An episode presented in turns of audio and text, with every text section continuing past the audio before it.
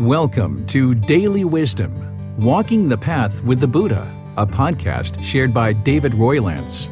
This podcast is dedicated to guiding you to completely eliminate the discontent mind and the suffering it causes by attaining enlightenment.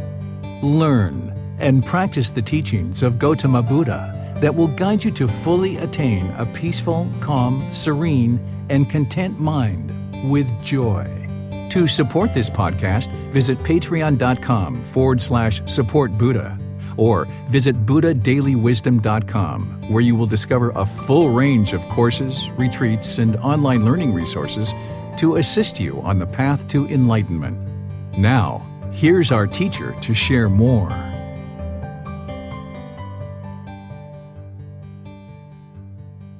Sawadee. Hello and welcome to Daily Wisdom Walking the Path with the Buddha. Today is our Pali Canon and English study group where we're in volume three of the book series, The Words of the Buddha. This book is titled Foundations in the Teachings. Each week, students around the world are reading chapters in this book, and then we come together as a class in order to study those chapters. If you're joining us for the first time, it's okay if you haven't read the chapters because we're going to actually read them during the class today. And then I will teach each one of the chapters, and then we will open things up for any questions. The beauty about this type of program is that you're learning with the words of the Buddha rather than trying to guess what he taught or kind of picking it up little by little here and there, by taking a consistent, dedicated approach to learning with the words of the Buddha and the guidance of a teacher, you're able to understand exactly what he taught about this path to enlightenment so that you can then learn, reflect, and practice those teachings, incorporating them into your life and seeing that the condition of the mind and the condition of your life is consistently improving.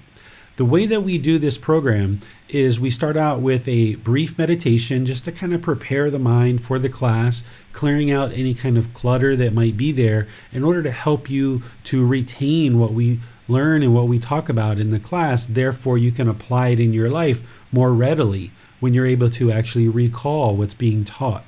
Then, after we do our meditation, we'll go chapter by chapter. Now we're chapters 31 through chapters 40. And those are the 10 that we'll be discussing today. Students will be reading each one of those chapters. Then I will teach it, and then we'll open up to any discussions or questions that you have. As you have questions, you can put those into Facebook, YouTube, and Zoom. In the comment section, our moderators will see that and then get your question asked during the class. If you're in Zoom, you can electronically raise your hand and ask any questions as we go in our program today. So, thank you all for joining. Very pleased that you've decided to learn and practice the teachings of the Buddha. Let's go ahead and start with our meditation, and then we'll get going in our class and studying the words of the Buddha. Go ahead and take a position, either seated, standing, or lying. Those are kind of the three positions that are conducive to meditating while you're online. From here, make your lower body comfortable and your hands and arms comfortable. Your upper body should be erect, and then close the eyes and start breathing in through the nose and out through the nose. I'll just give some brief guidance. People who join this program tend to be a little bit further along in their practice and have been meditating for a while. So, no need to give a lot of guidance here. Just breathing in through the nose and out through the nose. Focus the mind on the breath, the sound of the breath, or the sensation of air moving into the nose. The breath is the present moment. You would like to fixate your mind on the breath, the present moment. Breathing in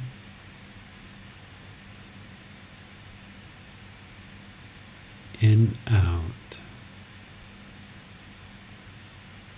As you're focusing on the breath, if any thoughts or ideas, perceptions should arise, just cut those off, let them go, and come back to the breath, the present moment. Breathing in and out.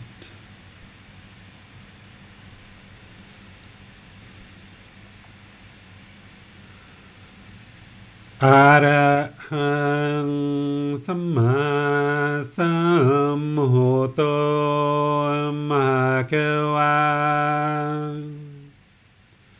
พุตังมหากวันหังอภิวาเตมิ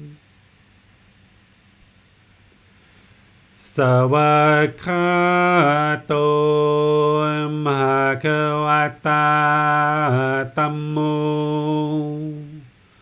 ดามังนามาสามี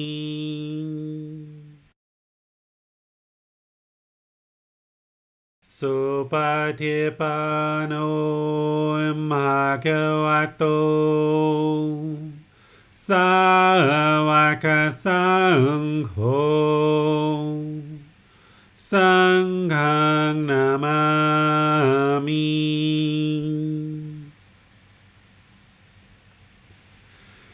นับโมทัสสะภะคะวะโตอะระหะโตสัมมาสัมพุทธัสสะ नमो अर्हसा भगवतो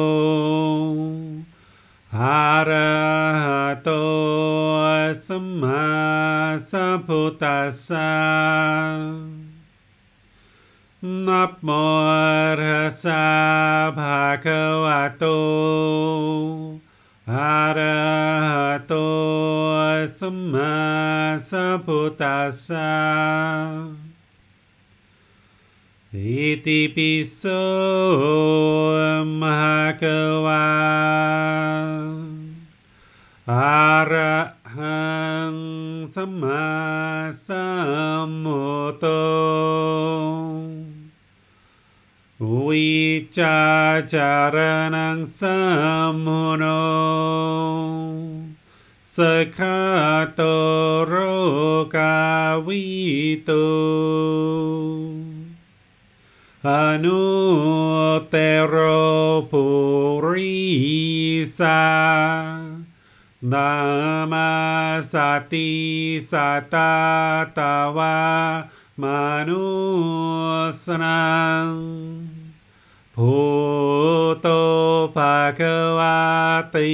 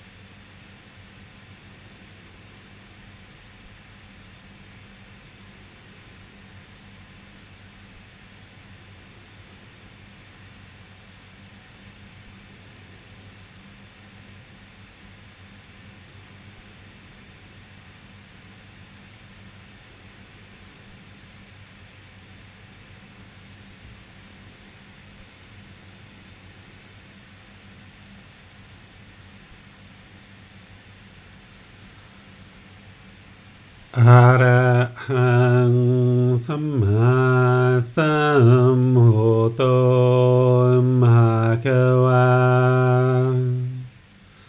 พุตังมหาควันหังอภิวาเตมิสวากาโตมหาควตา 南无南无三藐三菩提，般若波罗密多，萨婆诃。三。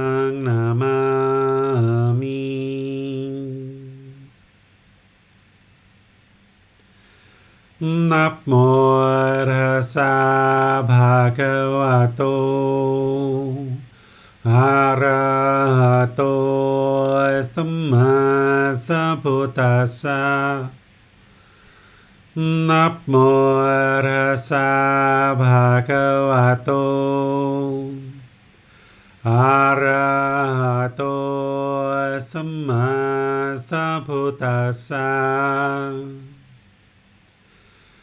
นับโมตัสสะภะคะวะโต อะระหะโต สัมมาสัมพุทธัสสะ อิติปิโสมะคะวะ อะระหังสัมมาสัมพุทโธ Wicacaranang samono sekatoro kawito anu tero purisa dama sati satatawa മനുസന ഭൂതോ ഭഗവാതൈ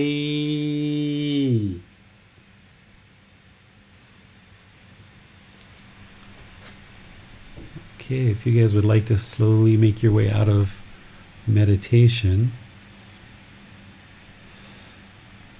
For anyone who's joined us while we were meditating, I'd like to welcome you and once again welcome all the people that have chosen to join for today's class.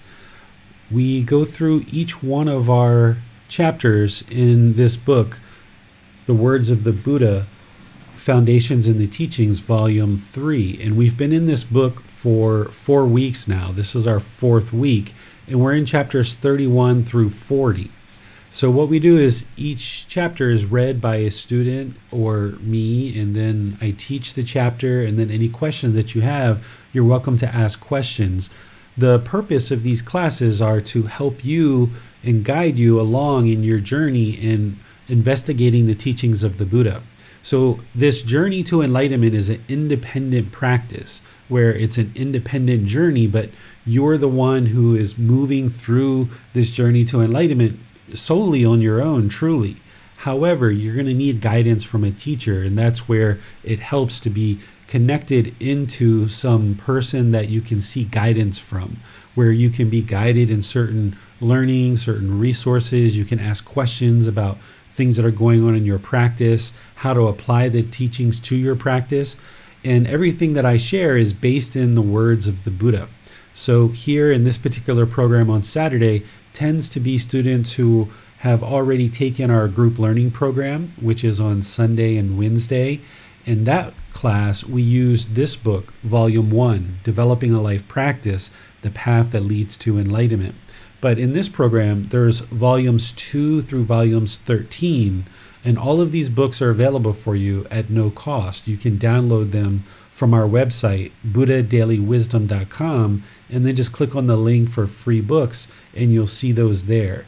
You can download it, you can download it and print it, or you can order a printed copy through Amazon if you'd like.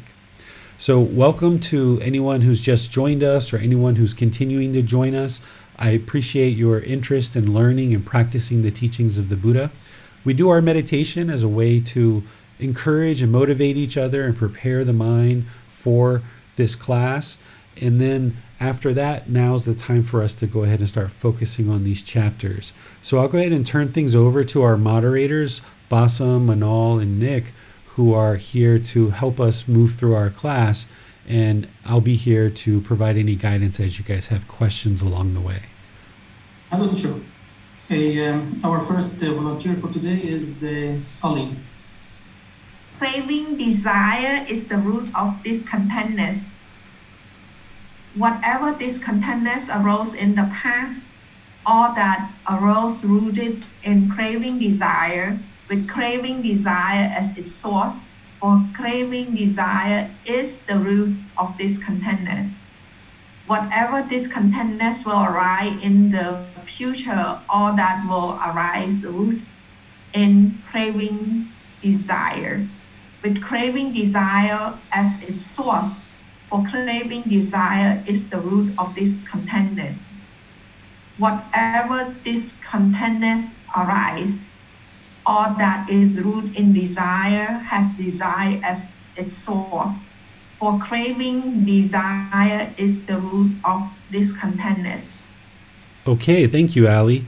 So, this is kind of an expansion beyond the Four Noble Truths that the Buddha taught. The Four Noble Truths is what really establishes right view and helps us to see what is discontentedness, the cause of discontentedness, the elimination of discontentedness, and the path forward is the Eightfold Path to eliminate discontentedness. But here in this little excerpt from a discourse of the Buddha, he just makes it utterly clear that any discontentedness in the past, any discontentedness in the future, and any discontentedness that is being experienced right now has all arisen from craving, desire, attachment, wants, expectations, grasping, holding, this longing, this yearning, this mental longing with a strong eagerness, where the mind is chasing after the objects of its affection. So here, this is a simple way of just saying all discontentedness is arising due to the mind's craving, desire, attachment, that mental longing with a strong eagerness. Any and all discontentedness is always coming from craving, desire, attachment, wants, expectations, grasping, holding, this mental longing with a strong eagerness. Any questions on this one? Okay, uh, doesn't seem to have any question for this chapter, teacher. Okay, so we'll move on to the next one then chapter 32. Yes, the next volunteer is uh, Johnny. Great. All right, seven principles to prosper and not become. Brahman, if the Vajjians keep these seven principles, as long as these principles remain in force, the Vajjians may be predicted to prosper and not decline.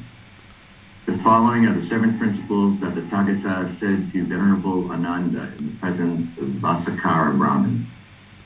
Ananda, Vajjians hold regular and frequent assemblies. Ananda, Vajjians meet in harmony, break up in harmony, and carry on their business in harmony. Ananda, Vajjians do not authorize what has not been authorized already, and do not abolish what has been authorized but proceed according to what has been authorized by their ancient tradition. Ananda, the Vajjians honor, respect, revere, and salute the elders among them, and consider them worth listening to. Ananda, the Vajjians do not forcibly abduct others' wives and daughters and compel them to live with them. Ananda, the Vajjians honor, respect, revere, and salute the Vajjians' shrines at home and abroad not withdrawing the proper support made and given before. Ananda, the Vajjians make proper provision for the safety of Arahants, so that such Arahants may come in the future to live there, and those already there may reside in comfort. Ananda, so long as they keep these principles, the Vajjians may be predicted to prosper and not decline. All right, thank you, Johnny.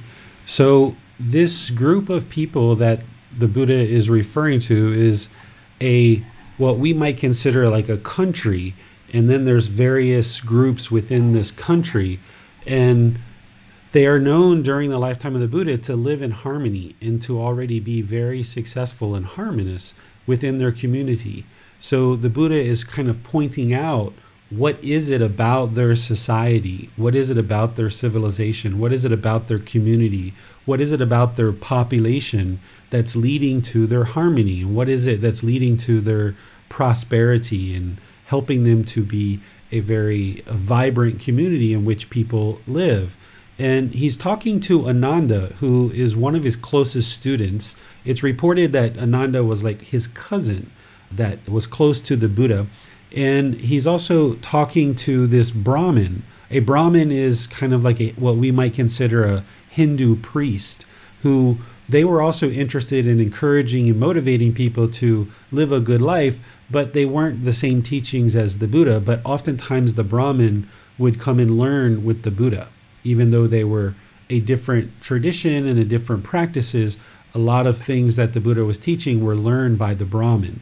So here the Buddha gives seven things that he says these are the things that are going to be helpful in creating and maintaining a vibrant community in which people can continue to prosper and grow. And he talks about having frequent meetings, that when they come together and they break up and they spend time together, they do so in harmony. He talks about that they live according to the rules and the laws that they set up. That's number three and he talks about them respecting, revering, saluting their elders because the older people in a community they've lived life for longer than the younger generation. So they've gained a lot of wisdom. And by honoring respecting revering and saluting elders you can learn the wisdom of what they learned as they went forward in life.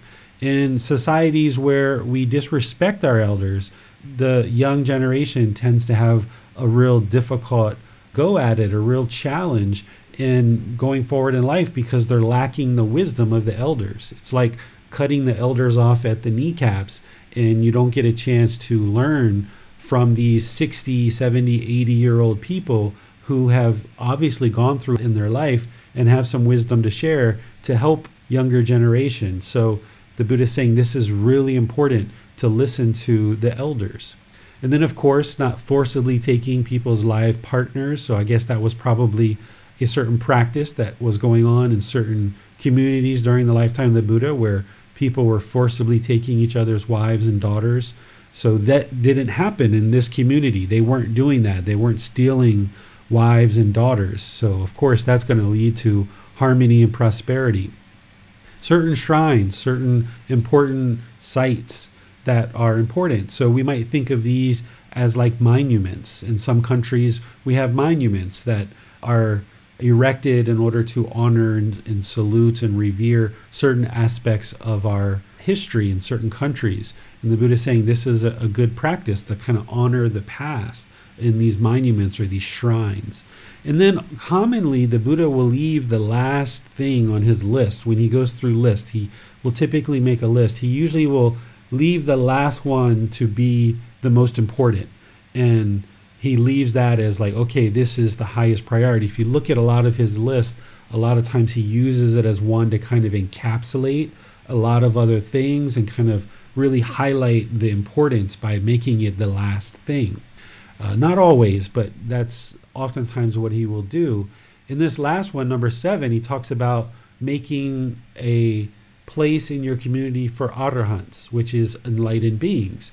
Because if you can have enlightened beings that reside in your community and they feel comfortable and they feel like this is a place that they would like to reside, that's going to benefit all the other people in that civilization, in that population, because having enlightened beings in the presence of your community, those enlightened beings are going to be most likely, in some cases, sharing the teachings with others. And the teachings of the Buddha are going to be shared and propagated within this community.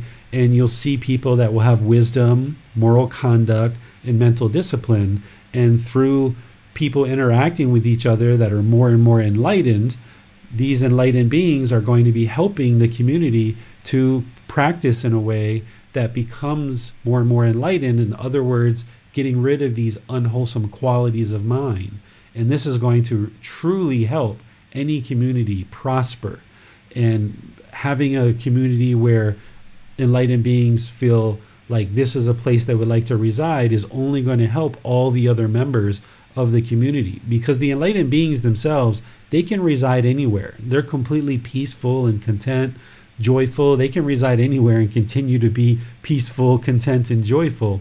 But if a certain community allows enlightened beings to reside there and creates provisions for them and safety for them and the enlightened beings reside there in comfort then once again this is going to really help the rest of the population to become more and more enlightened. So let's see what questions you guys have on this chapter. Uh, no question this time, teacher. Oh, uh, seems that uh, Rich has a question. Let's go to him. Hi. Uh, sometimes you talk about arhants as an enlightened being, um, but a stream enterer would be the first stage of enlightenment. So is that also an enlightened being?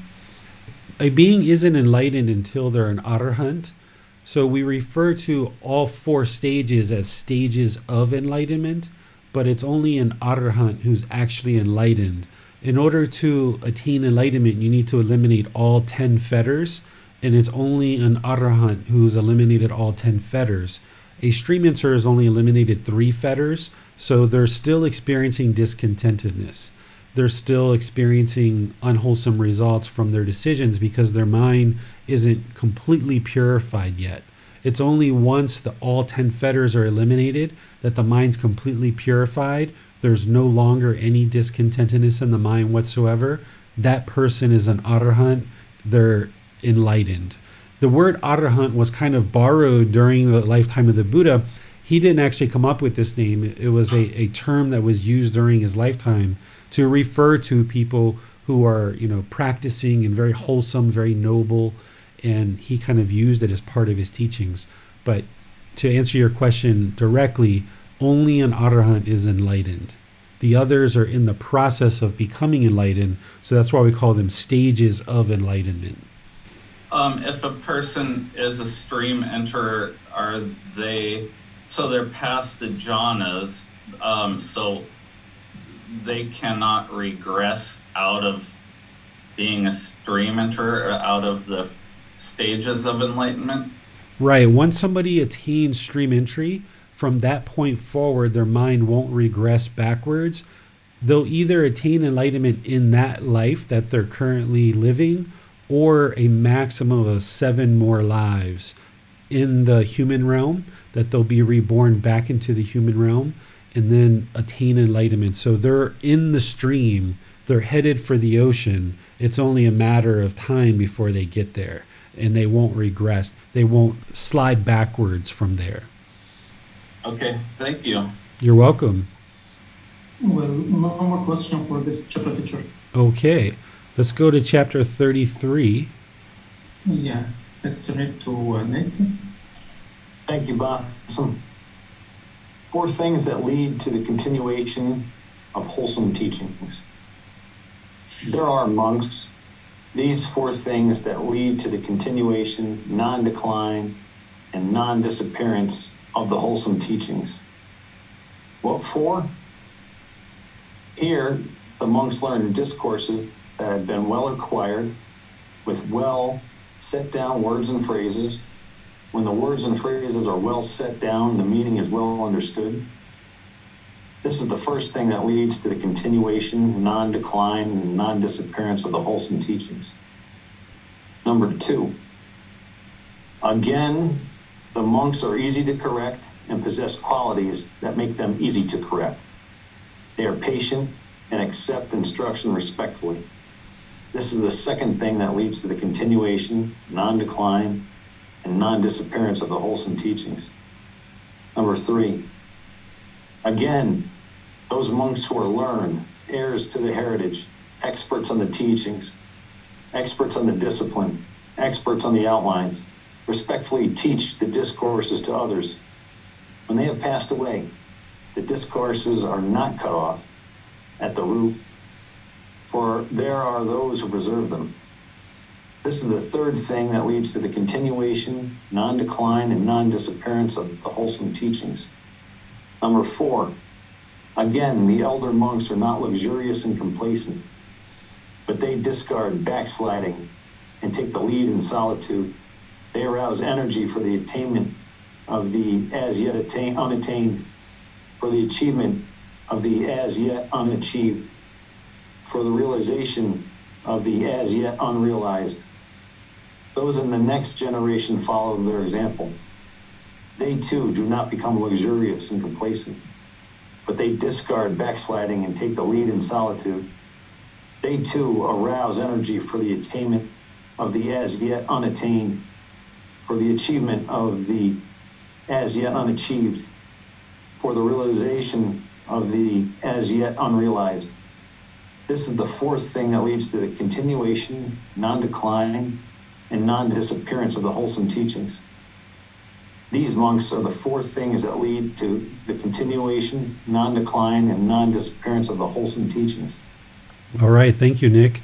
So during the lifetime of the Buddha, he was well aware of the universal truth of impermanence, of course, right? That's one of his most basic, most fundamental teachings that things are constantly changing.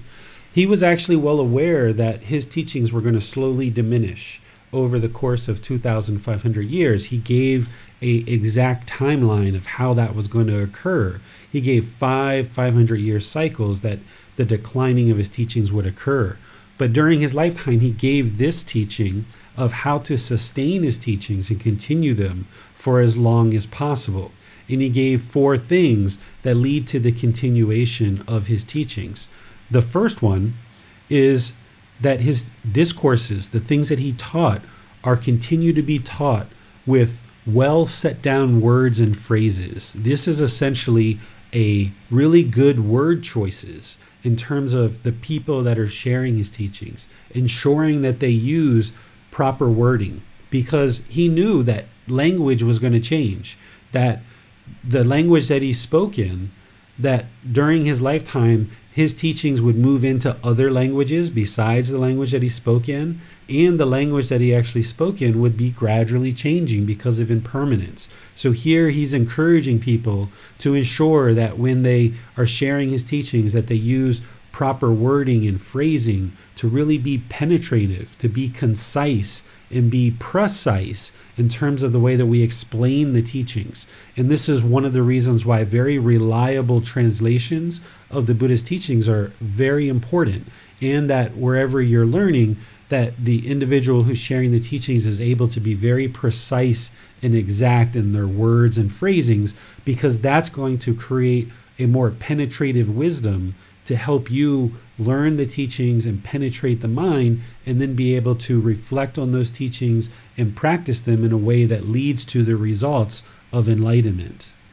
The second thing that he talks about here is he talks about students being easy to correct and being respectful and patient in accepting the instruction from their teachers because not only do teachers in this discipline share discourses the way that we do here online, but if you spend time with a teacher privately or in personal settings, they may actually need to share things with you that will help you on your journey. Students need to feel comfortable to seek out a teacher and they decide who is their teacher and this is the person that I'm choosing to learn with and that teacher then should take it upon themselves to ensure that they're helping and guiding the students with certain resources and discourses and things like this. But also, if you've trusted a teacher to be your teacher, it's important that you stay open to all instruction. Of course, students, for the most part, are going to be asking questions, and the teacher is going to be sharing the answer to those questions. But if you're living side by side with your teacher, or you're going places together, and a teacher sees something that they can help you with, if a student is open to that and they're able to accept corrections or guidance or able to understand that the teacher's only interest is to help you progress to enlightenment, then you can take non solicited guidance as well. If a teacher, for example, goes somewhere with you and you invite them along and they observe maybe your speech and they observe that maybe your tone or your tempo or your word choice, or maybe you're a little bit harsh in your language, and you're open to hearing your teacher say, Hey, by the way, uh, Nick, back there, you could have been a little bit more gentle with the waiter when we were paying our bill. And if Nick's like, Oh, great. Yeah, sure. Thanks. I appreciate that. Yeah, I see that. Or, I'm not sure I see that. Can you explain it to me a little bit more? Like, where wasn't I gentle? and then kind of respectfully and patiently ask questions and ask for for more input from their teacher this is going to lead to you attaining enlightenment because if a student pushes away and rejects what a teacher is sharing with them then they're never going to be able to get to enlightenment because in their mind maybe they think they're perfect or the ego's there kind of blocking the instruction so once a student has made the choice that okay this is my teacher there's a certain relationship that gets established, there's a certain amount of trust that gets established. And if a student is open to any and all guidance from their teacher, they're going to actually get more benefit and progress on this path more seamlessly because they're respectfully and patiently accepting guidance from their teacher. The third one here is that the teachers need to make sure that they're respectfully providing the discourses and the teachings to the students. It's a two way street. The students respectfully listen and learn and accept guidance, but then at the same time, the teachers need to be very respectful with their students and ensure that they're taking the effort and energy to practice the teachings so that their students can then observe as a role model that the teacher is practicing the teachings very well and that they lay out the teachings very clearly and that the students are then able to learn and absorb those teachings. So the respect needs to be from the teacher to the student as well. And this creates a very healthy relationship where both the student and the teacher are engaged in practicing the teachings and they're being respectful to each other, being very polite with each other. Because in actuality, letting go of craving, desire, attachment, it's very tough. It's very challenging. There's a lot of struggles involved. And no matter how much you may respect your teacher, sometimes if you hear things that the mind doesn't like, there may be a negative reaction there. And if that occurs, you just have to observe it. You have to make amends and you have to maybe apologize to your teacher if you said things that were maybe not appropriate, then you can keep that relationship going forward and ensure that you're continuing in your instruction. And if there's any teachers who aren't yet enlightened and they're actually trying to teach, they actually might at times be impolite or unkind or unfriendly or disrespectful to their students too. And if you do that as a teacher, it means that you're not enlightened, but it also means that you're going to need to apologize to your students as well and make sure they know that, hey, you know you're not enlightened yet and you're still in the process of, of doing that. Now, my guidance is that someone shouldn't be teaching unless they are enlightened because that's going to ensure that the wisdom is 100% there to share the teachings in a way that's going to lead people to enlightenment and ensure that there's no misunderstandings, that what the Buddha calls final knowledge exists. In order to attain enlightenment, a person would have to have what they call final knowledge. And that's really, really important that teachers develop that final knowledge because otherwise, there really could be misleading their students. The other possibility is that a person who might choose to teach prior to enlightenment ensures that they only teach what they know to be true 100% from their experiences. That if any question is ever asked or anything is ever discussed that they don't know, that they just be very utterly honest and open and say, I don't know the answer to that, but let me ask my teacher and I'll get the answer and help you. And that way, the person who's sharing the teachings who's not yet enlightened can ensure they're only ever sharing the truth. Because if somebody doesn't share the truth, it's going to be misleading and make it very difficult, and these teachings are going to decline where they aren't going to be sustained and continue in the world as long. So the Buddha is talking here about being experts in the teachings and experts in the discipline, experts in the outlines and structure of his teachings, and then respectfully sharing those teachings with the students. That's number three. And then number four is that elder students or senior students that they're not luxurious, they're not complacent. If somebody is complacent, then they're not yet enlightened. And if they accept backsliding in their practice, then they're not yet enlightened. And enlightened being, there's no such thing as complacency in an enlightened being's mind. There's no such thing as backsliding for an enlightened being. Their practice is permanent. They are always practicing right view, right intention, right speech, right action, right livelihood, right effort, right mindfulness, and right concentration. All of those teachings and others are always being practiced by an enlightened being because the enlightened mind is unconditioned. All pollution is eliminated from the mind, so they're able to practice all the teachings all the time with ease. It's effortless. And if senior students are practicing in this way and they're working towards either their enlightenment to achieve the as yet unachieved or the attain the as yet unattained or to realize the as yet unrealized. Those are individuals who are not yet enlightened and moving towards enlightenment but they don't allow any kind of backsliding. And if they observe backsliding in their own practice then they move forward and they don't allow complacency to set in so essentially, the senior students should be setting a role model and example of not allowing complacency or backsliding, being dedicated to solitude and going off on your own to be alone and training the mind to be comfortable and content alone.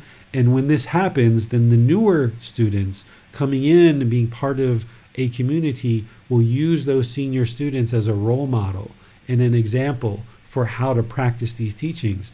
Whereas if the senior students are complacent and they're okay with backsliding and they're not really practicing to attain the as yet unattained, then they're not really dedicated and diligent to their practice. And the newer generation of students aren't going to be diligent in their practice either. So the Buddha is saying, okay, all you senior students, make sure you maintain your practice and don't allow backsliding and don't become complacent.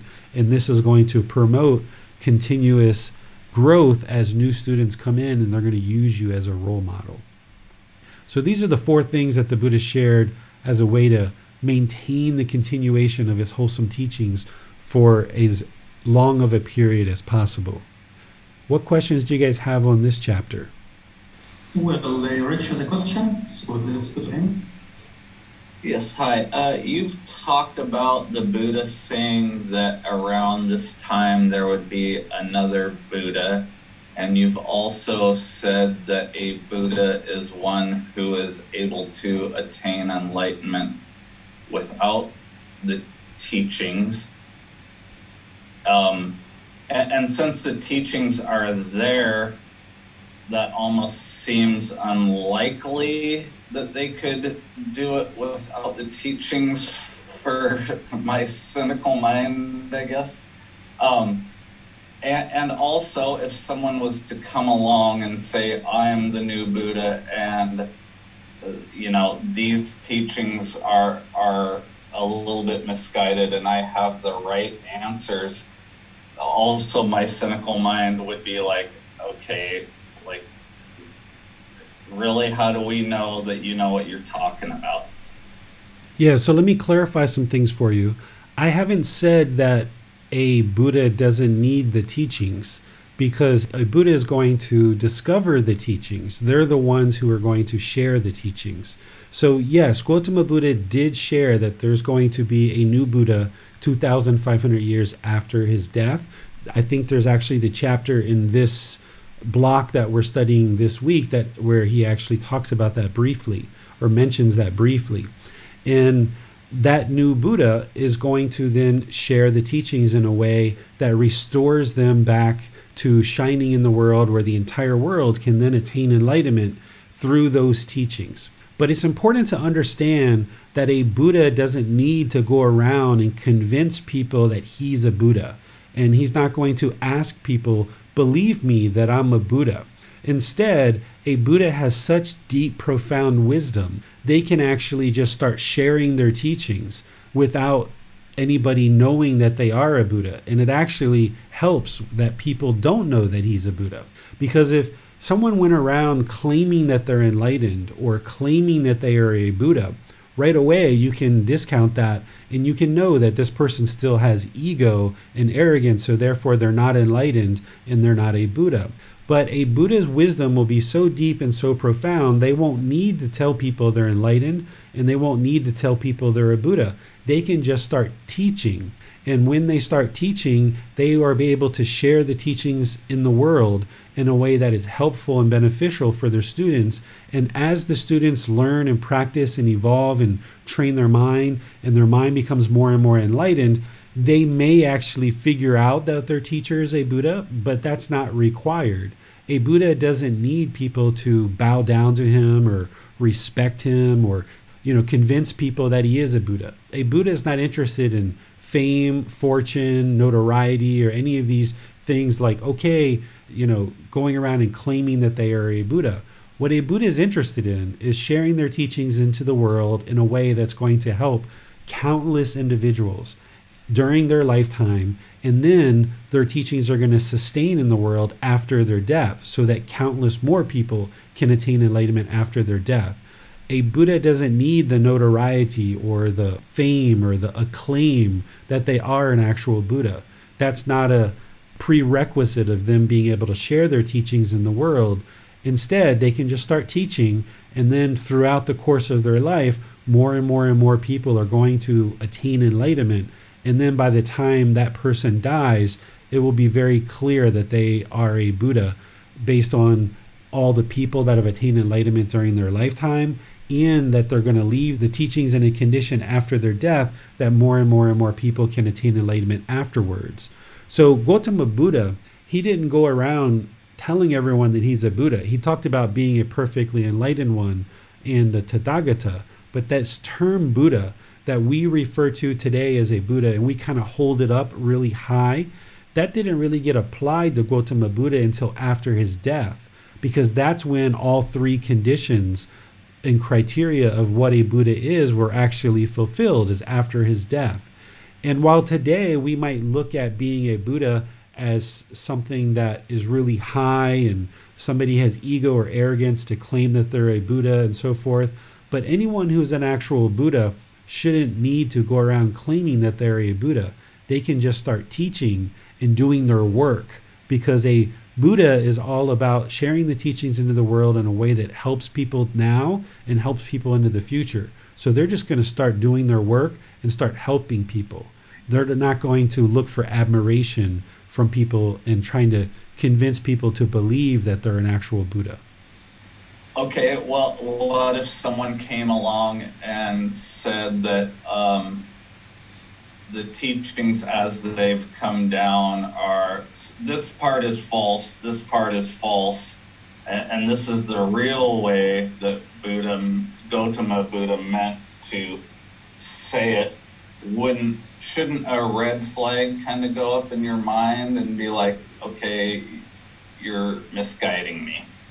if you're developing your practice properly, then you shouldn't believe anything that a teacher says. Instead, you learn what they're sharing, you reflect on it, and then you practice it and see the truth for yourself. So if a teacher says, okay, here's what is the actual teachings and I'm sharing that with you and these are the the teachings, you should be able to go off and independently confirm whether they're true or false. And then through your practice, you develop the wisdom to see the truth for yourself that the condition of the mind is gradually improving. If you develop your practice properly, you can never ever be misled because you shouldn't be believing anything that a teacher is saying, but listening and learning about what they're sharing. And then if you can independently confirm that what they're sharing is the truth, then you know that that's the truth. So someone might share, like, okay, for example, one of the things that I share is this word suffering that is used amongst Buddhist communities. I say that this isn't the best word for us to be using to represent what the Buddha used when he used the word dukkha. And I say that a better word is discontentedness. And then I say, here's the reasons why. Because Gautama Buddha shared pleasant feelings, painful feelings, and feelings that are neither painful nor pleasant. And those pleasant feelings are things like happiness, excitement, and elation. And if we use the word suffering to describe dukkha, when you're happy, would you say you're suffering? When you're excited, would you say you're suffering? And likewise, shyness is part of dukkha. When you're shy, would you say you're suffering? So, a teacher who's saying, okay, these words that are being used in the past, like suffering, for example, aren't the best words to use. Instead, we should be using discontentedness. They should be able to lay out for you the reasons why, and then you should be able to investigate that on your own, reflecting on that and practicing it, and see the truth for yourself. So, and anybody who's saying and trying to redirect from words that have been used in the past should be doing it in a very polite way they shouldn't be talking in derogatory ways about the people in the past who've been using words and teachings in a certain way. If someone's going to introduce something in a way that is going to be more beneficial and they're enlightened and they're practicing well, they shouldn't need to degrade others in order to share the true teachings. If someone's sharing the true teachings, not only should they be independently verifiable, but you should see through that person's practice that they are being polite, kind, friendly, and respectful, sharing their teachings into the world, even though they differ from other people's teachings. They don't need to denigrate or degrade other teachers in order to share the real truth. Okay, and um, you've you just said um, that happiness would be under the um, it, categorized in dukkha, and I'm having a hard time seeing the difference between joy and happiness. Okay, the difference is is that the way that I describe happiness is based on the Buddha's description of a conditioned feeling. A conditioned feeling is one that is based on impermanent conditions. So you're happy that you got a new car. You're happy you got a new job. You're happy you got a new pair of shoes that happiness is a pleasant feeling, it's discontentedness. It's based on some condition that exists, but that condition is impermanent. So you're happy because you got a new pair of shoes, but then when those shoes get old and you can't afford to buy another pair of shoes, now you're sad. That's what the unenlightened mind does.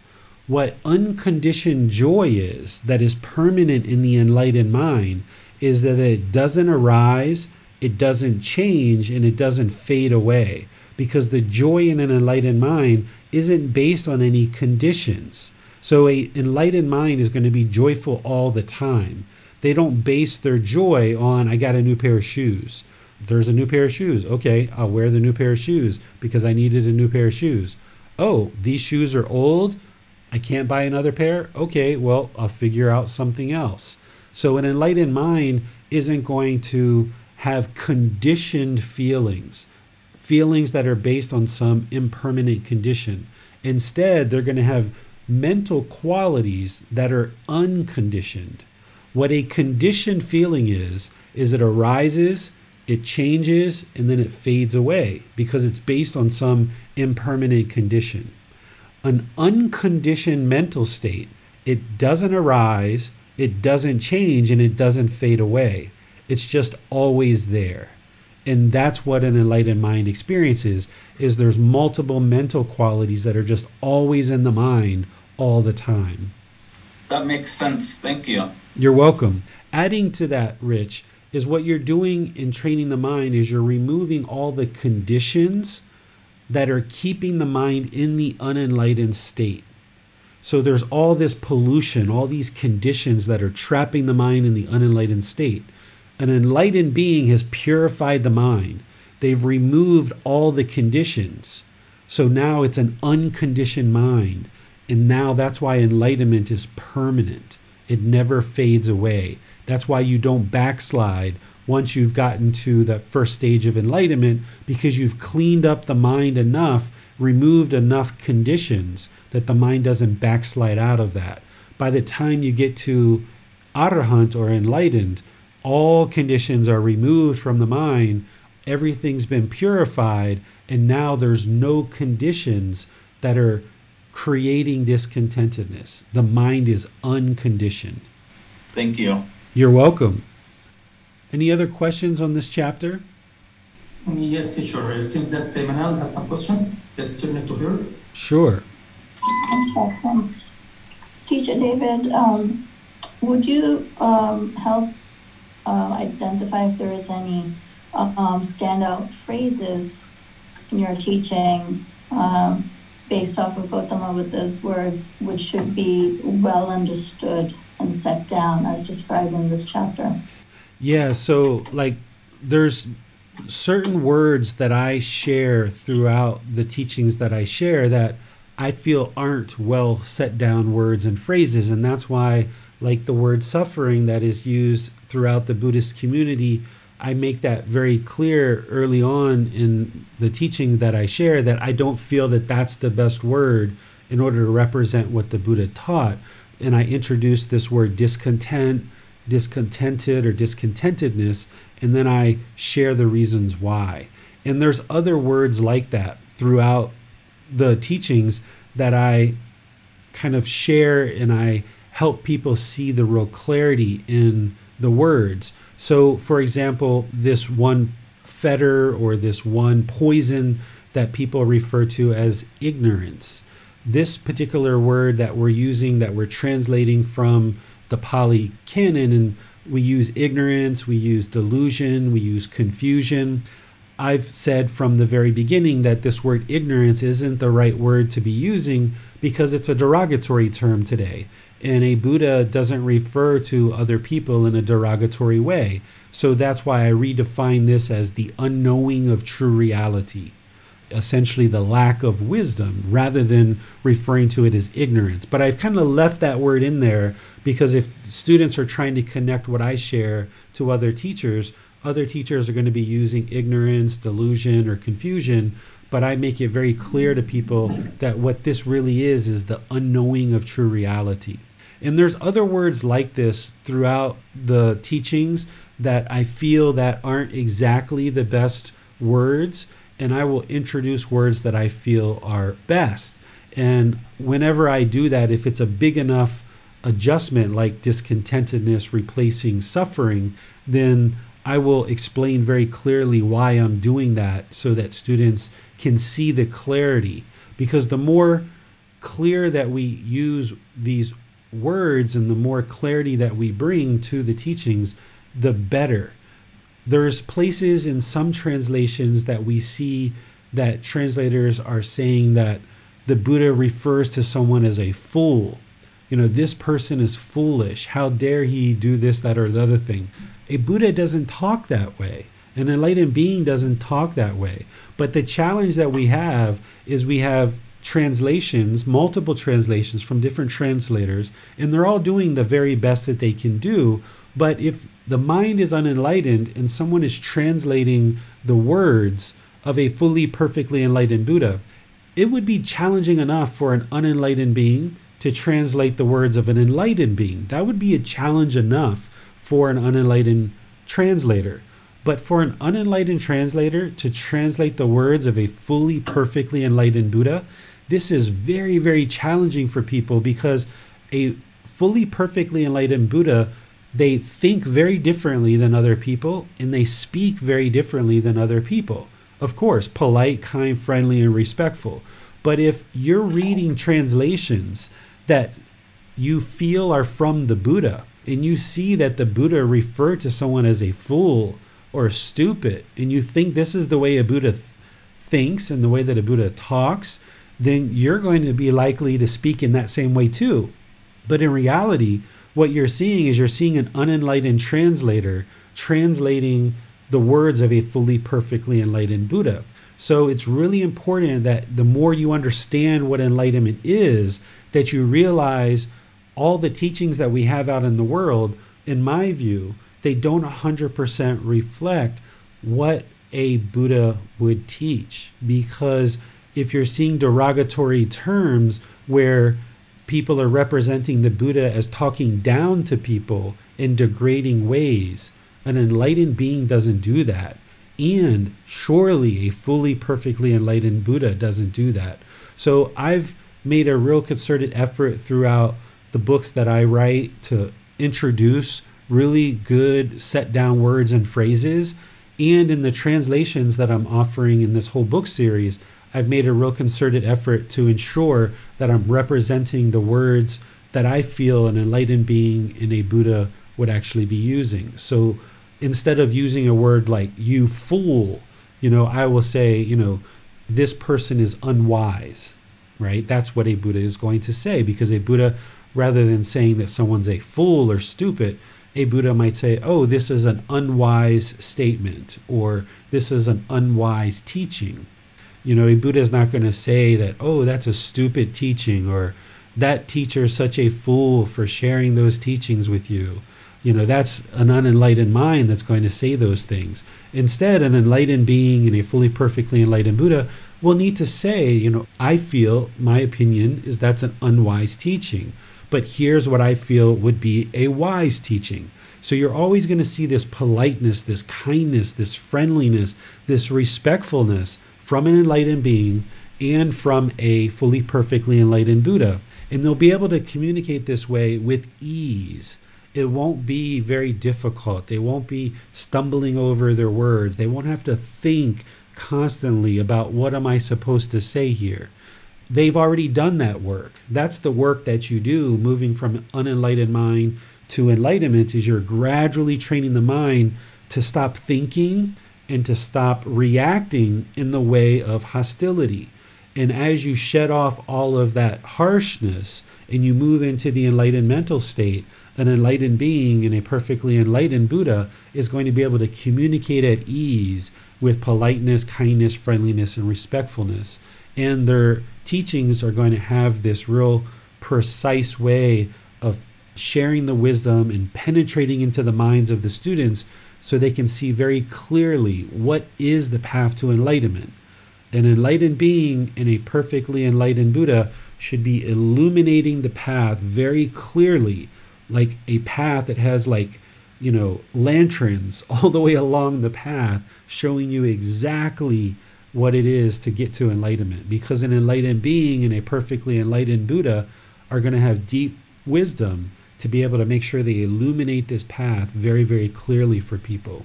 So there's lots of those manal throughout the teachings, and I've made an effort to ensure that everything that I'm sharing is shared in a way that does have well set down words and phrases.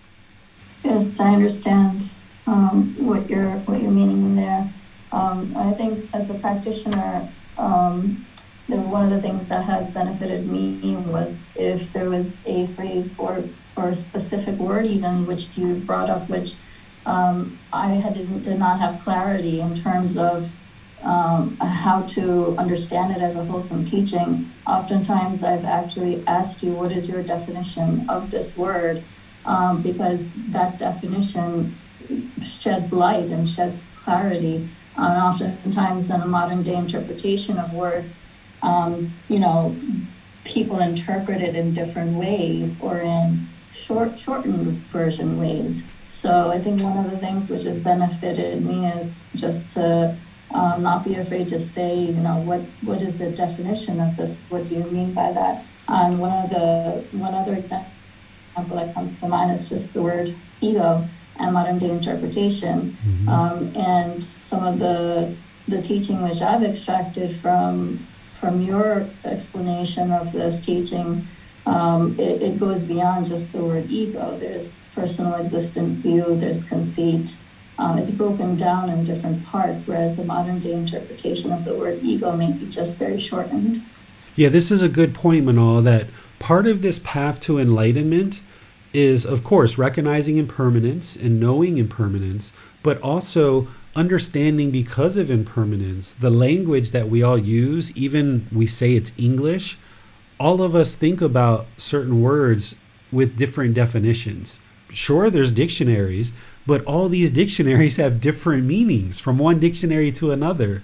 You'll see different meanings to words. So, because of impermanence, even one dictionary explains a word differently than another dictionary. So, one of the things that I do in the teachings that I share is I will oftentimes define a word that I'm using so that you know how I'm using that word and that you don't just assume that your definition of what a word means is the same definition that I'm using. So I make a real concerted effort to clarify words that I'm using with an exact definition. And if at any point you're not clear, you can always ask, like Manal's talking about, and ensure that you understand what the word is that's being used and how I'm defining it. Because part of this path to enlightenment is to get clarity clarity of mind, get that crispness, that sharpness of mind. And the only way that we can get to that is if you understand language and you really look at the definition of certain words and understand how you're using words and how other people are using words. And then when you get really good at this on the path to enlightenment in terms of understanding definitions of words, when you're in your private and your professional communications and you're having personal relationships and professional relationships, there might be times where you are misunderstanding somebody else and you might have to just ask them, How are you defining that word? Because you understand impermanence and you might actually be having a miscommunication. Everybody's speaking English, but we're using words a lot of times in different ways. So, with that wisdom of the universal truth of impermanence, and you're looking for clear communication and clarity, you might actually have to ask people to describe how they define certain words. And then when you lay that down very clearly, then you can get to clarity and good, healthy relationships because you're using the words in the similar way. So, anybody who's studying with me, if you've gone through the resources that I share, you'll see a lot of times when I'm introducing something, even like meditation in chapter 11 of volume 1, I don't assume that the way that I think of meditation is the same way that everyone else thinks of meditation. So I define that word, even meditation, in a very clear way so people know how I'm using the word meditation so that if it differs from the way that they use it or somebody else uses it, then you can get to clarity in this teachings of the Buddha of exactly what is this path. And this is very important lesson not only for your path to enlightenment but for your personal and professional relationships that if you're talking with your life partner or your children or anybody in your life, you might actually have to pause the conversation sometimes and just check in with people about how they're defining certain words so that you guys can kind of come to a common understanding and communicate very clearly with each other, then you'll have the best chance of meeting to some consensus and being able to reside in harmony and peacefulness together. Yes, um, just going right back to chapter 33, the five masks about the word solitude being used here. Um, this is actually the first time I'm seeing um, this being advised or perhaps recommended for, my understanding is for practitioners as well as, well as a teacher. Um, am I mistaken that this is um, this is for both practitioner and for teacher? Is just for teacher recommendation of solitude? Both a teacher and a student are practitioners of the path, and all practitioners should look to practice solitude because if you're on this path to enlightenment and you're trying to build this mindfulness and this concentration and clarify the mind, get rid of unwholesomeness and arise wholesomeness, then if you're always with other people, you can't really build mindfulness in the same way and you can't build concentration. You can't sit with your own thoughts when you've got people around you constantly. So, solitude is really important where you go shopping by yourself, you go to the mall by yourself, go out to dinner, take yourself out to dinner by yourself, go on holidays and vacation alone, go on hikes in the forest alone. You know, not real dangerous ones, but you know, go go out and do stuff like that that will allow you to sit with your own thoughts and process what's going on and it will help you gain a lot of independence and a lot of clarity that you feel confident and content and peaceful being alone. And then some people, maybe they're around people all the time and they lack solitude. Other people might be craving or clinging to solitude and they need to start being around other people a little bit more. So you've got to kind of look at both of those and find that middle where you're spending time with others because you need to have relationships in the world, but you also need to spend time alone at certain times as well. And this is really healthy for the mind to spend time alone, which isn't something that people are oftentimes very comfortable with. Because when you're alone, you're with your own thoughts. And that can be a very scary thing for a lot of people. But that's what you've got to get used to in order to clear those unwholesome thoughts out of there is you've got to be able to be alone and see those thoughts and feel content going off and doing things alone sometimes. Was this advice given to help backsliding? Solitude is important at all times. The Buddha talks about it at different times. Being in solitude, it doesn't necessarily promote or remedy backsliding because backsliding is typically based on complacency. But yes, if you are taking time to go into solitude, and solitude can be for a few hours or a few days, you know, things like this. It doesn't have to be, you know, like what the Buddha did is, you know, he went out in the forest for, for many days and, and weeks and years.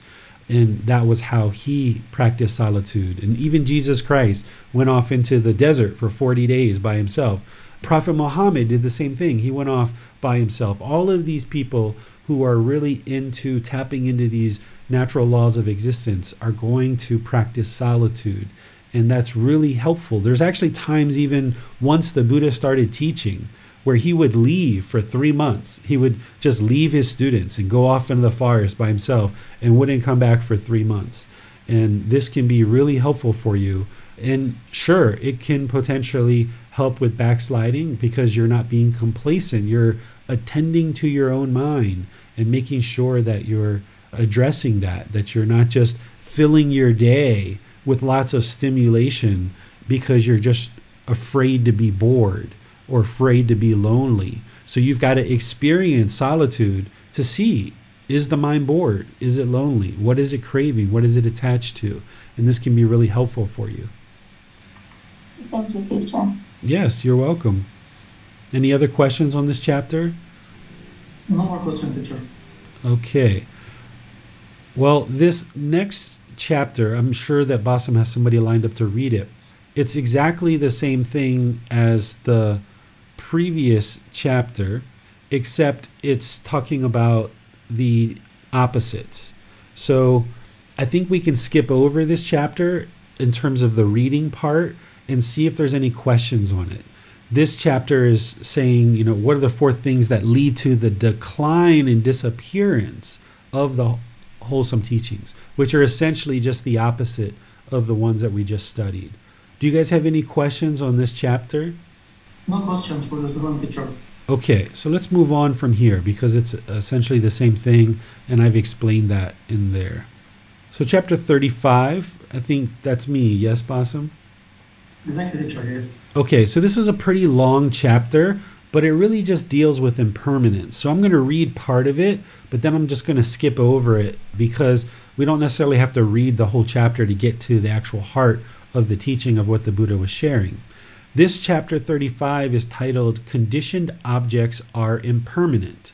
This is important to understand because one of the myths in the world is that the Buddha said everything is impermanent which he never said everything is impermanent. He always talked about conditioned objects are impermanent.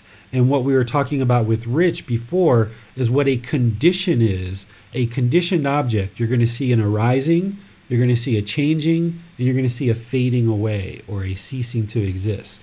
An unconditioned is going to not arise, not change, and not fade away. It's permanent. So the human body is a conditioned object. It goes from not existing to arising to changing to fading away. This book, it's a conditioned object. It's not permanent. At one time, it didn't exist. It arose, it changes as it gets used more and more, and then at some point it will fade away. It's not a permanent book. So that's what the Buddha is talking about here when he talks about conditioned objects, things that arise, change, and then fade away. Monks, conditioned objects are impermanent. Conditioned objects are unstable. Conditioned objects are unreliable. It is enough to become dissatisfied with all conditioned objects, enough to become free from strong feelings towards them, enough to be liberated from them. Monks, I don't know how to pronounce this, Sinira, Siniru, the king of the mountains, is 84,000 yonjanas, I don't, I don't know how to pronounce that either, in length. And this length is about 12 to 15 kilometers long. So the Buddha is saying that this mountain has 84,000 times 12 kilometers. That's how long this mountain is. And it has 84,000 yonjanas wide, right? It is submerged 84,000 yojanas in the great ocean and rises up 84,000 yojanas above the great ocean. So this is just an enormous mountain, okay? There comes a time, monks, when rain does not fall for many years, for many hundreds of years, for many thousands of years, for many hundreds of thousands of years. When rain does not fall, seed life and vegetation, medicinal plants, grasses, and great trees of the forest wither and dry up and no longer exist. So impermanent are conditioned objects, so unstable, so unreliable. It is enough to become dissatisfied with all conditioned objects, enough to become free from strong feelings towards them, enough to be liberated from them. Okay, so let's just talk about this one shortly because the rest are just kind of replications of this. What he's talking about here is the changes in the environment and the constant changes in the environment these conditioned objects. And he's saying that these conditioned objects, they're impermanent, they're unstable, they're unreliable, they're constantly changing. And therefore, the unenlightened mind is going to become dissatisfied because the unenlightened mind wants to hold on, it wants to cling, it wants permanence. So, therefore, by it clinging and wanting permanence, but yet all these things are changing, all these conditioned objects are changing, the mind becomes dissatisfied with them. And then he says, okay, it's enough to become free from strong feelings. So, not having these strong feelings of these longing and this yearning for these conditioned objects, enough to be liberated from them. So, freedom from them. So, for example, if you have a purse or a pair of shoes that you really like, and you really are holding on to them tightly, that's a conditioned object. It's impermanent. If the mind holds on to it, as those shoes or as that purse gets old and it starts breaking down, the mind's going to become dissatisfied and disinterested in it because it's holding on to it so tightly. But if you realize that that's part of the life cycle of that purse or those shoes, then you can become free from those strong feelings of irritation or annoyance or anger that arises from the changing of this object. But where you get to that is you get to that from the first part that when you first are buying the new purse or you're buying the new shoes, don't allow the mind to experience that conditioned happiness. Don't allow the mind to have this excitement and elation arise just because you're getting some new product.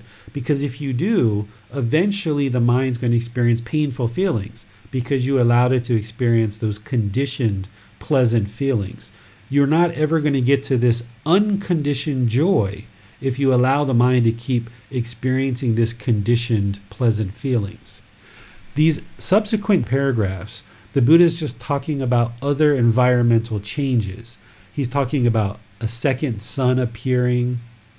He's talking about a third sun appearing, a fourth sun appearing, a fifth, a sixth, a seventh. He talks about all these changes in the environment as he's going through. And he talks about all these different aspects of the climate, essentially. He's describing climate change, is what he's describing.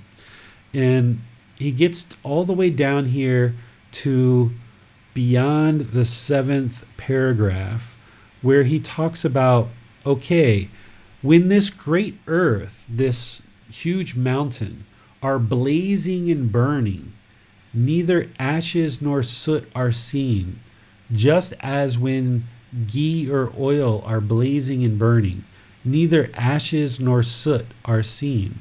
So it is when this great earth, this king of the mountains, are blazing and burning. So impermanent are conditioned objects, so unstable, so unreliable. It is enough to become dissatisfied with all conditioned objects, enough to become free from strong feelings towards them, enough to be liberated from them. Now, here's the part where he really sums it up.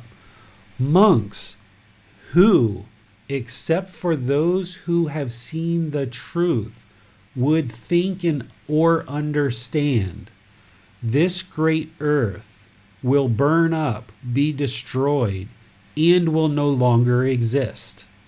So, what he's essentially saying here is he's saying at some point, this earth is going to no longer exist. This planet is no longer going to exist.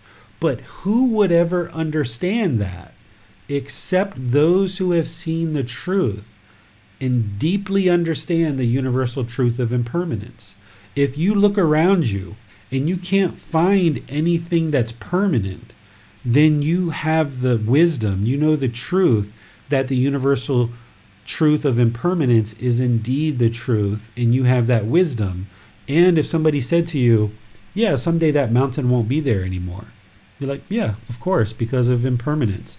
Or, oh, someday this book isn't going to exist anymore. Oh, yeah, because of impermanence. Or any other thing like this. Then those who have seen the truth would think and understand that at some point this earth is going to burn up, be destroyed, and no longer exist. And that isn't like oh my goodness, how could you say that? That's so horrible. How could you ever say that? A person who sees the truth and has the wisdom, it's like, yeah, of course, that's going to happen. It's not a big deal. It's just part of the universal truths that we understand, these natural laws of existence. So he's saying all of that to get to that last point. So, what questions do you guys have about this chapter? No question for this chapter, Richard. Okay, so let's move on to chapter 36. His vampire is uh, Johnny. Become unrighteous. Monks, when kings are unrighteous, the royal subordinates or vassals become unrighteous. When the royal subordinates or vassals are unrighteous, Brahmins and householders become unrighteous. When Brahmins and householders are unrighteous, the people of the towns and countryside become unrighteous. And when people of the towns and countryside are unrighteous, the sun and moon proceed off course. When the sun and moon proceed off course, the constellations and the stars proceed off course. When the constellations and stars proceed off course, day and night proceed off course. When day and night proceed off course, the months and weeks proceed off course. When the months and weeks proceed off course, the seasons and years proceed off course. When the seasons and years proceed off course, the wind blows off course and at random. And when the wind blows off course and at random, the deities become upset. When the deities are upset, sufficient rain does not fall. When sufficient rain does not fall, the crops ripen irregularly. When people eat crops that ripen irregularly, they become short-lived, ugly, weak, and sickly. Okay. Then the Tathagata explained in the above in detail with the opposite causes, with the opposite results. Monks, when kings are righteous, the royal subordinates or vassals become righteous. When sufficient rain falls, the crops ripen in season. When people eat crops that ripen in season, they become long-lived, beautiful, strong, and healthy. Okay, thanks, Johnny. So here, this is the Buddha's way of teaching. He has this cause and effect where he's always showing the causes and conditions, this cause and effect, this action and results. And here, the Buddha is showing how one decision by a king, essentially the leader of a community, you might think of this person as a president or a prime minister in a country, making one unrighteous decision or multiple unrighteous decisions potentially leads to all these other subsequent effects. And this shows the cause and effect relationship that when the leader of a community or a population is unwholesome, immoral, impolite, unfriendly, uncalm, unkind, disrespectful, when you see a leader in a community that is like this, then it's going to have a domino effect. It's going to cascade across the population because all the people around them, here, the royal subordinates or the vassals, are going to become unrighteous. And when they're unrighteous, the Brahmin and the householders, these are the priests and the household practitioners, are going to become unrighteous. And it just cascades from there all the way where the Buddha talks about how it even affects the weather and things like this. So here, this is just kind of a, a case by case, leading one thing to the next. And the Buddha used to teach all people of all society, all parts of society, all classes of society. He taught people who might be considered to be low class or middle class or upper class, even kings. So he taught members of the royal family to be righteous and to make good, wholesome decisions and treat your population of people very well. And that by treating them well, it's going to result into good things. So let's see what questions you guys have on this. I'm not seeing any question, this one teacher.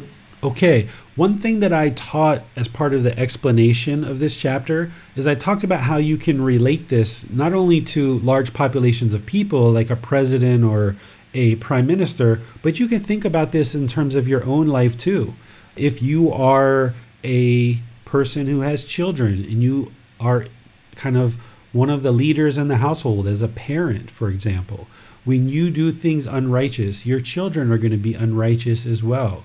So essentially, what the Buddha is talking about here is the leader of any group, whether it's a population like a country or a state or a county, community leaders, or even you're just a leader in your own household, your example is being followed by the people around you, whether it's a household or even if you're a boss or a manager or something like that in a company or some other institution, you've always got to be thinking that your decisions in terms of your wisdom, moral conduct, and mental discipline is being observed by the people around you, and they're going to function in a similar way as you.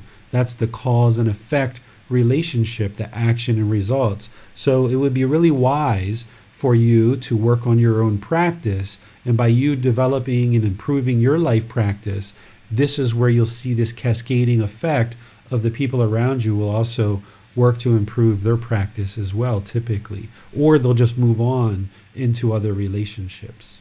So you'll see that as I talk about it in the description of this chapter. All right, so we go to chapter 37. This one I think is me, right, Bassam? Mm, Yes, teacher. Okay, so I'm going to skip through some of this one as well because it's a pretty long one and I just get to the heart of the actual teaching that the Buddha shared. The title here of chapter 37 is Causes of a Decrease in People's Lifespan. So here he starts it off The king established guard and protection, but he did not give property to the needy, and as a result, poverty became widespread. So we're getting ready to see this whole cause and effect, just like in the previous chapter. There's this whole cause and effect where a king provided guard and protection with his soldiers, but he didn't give property or prosperity or wealth to poverty stricken people in his kingdom. Therefore, there's all of this subsequent results of things that are going to occur in the kingdom because these poverty stricken people are now unwell and there's all these things that happen so because the king didn't take care of the population of people and allowed poverty to ensue these are the things that buddha talks about that occurs Thus, from not giving of property to the needy, poverty became widespread. From the growth of poverty, the taking of what was not given increased. From the increase of theft, the use of weapons increased. From the increase of weapons, the taking of life increased. And from the increase of taking of life, people's lifespan decreased. Their beauty decreased. And as a result of this decrease of lifespan and beauty, the children of those whose lifespan had been 80,000 years lived for only 40,000 years.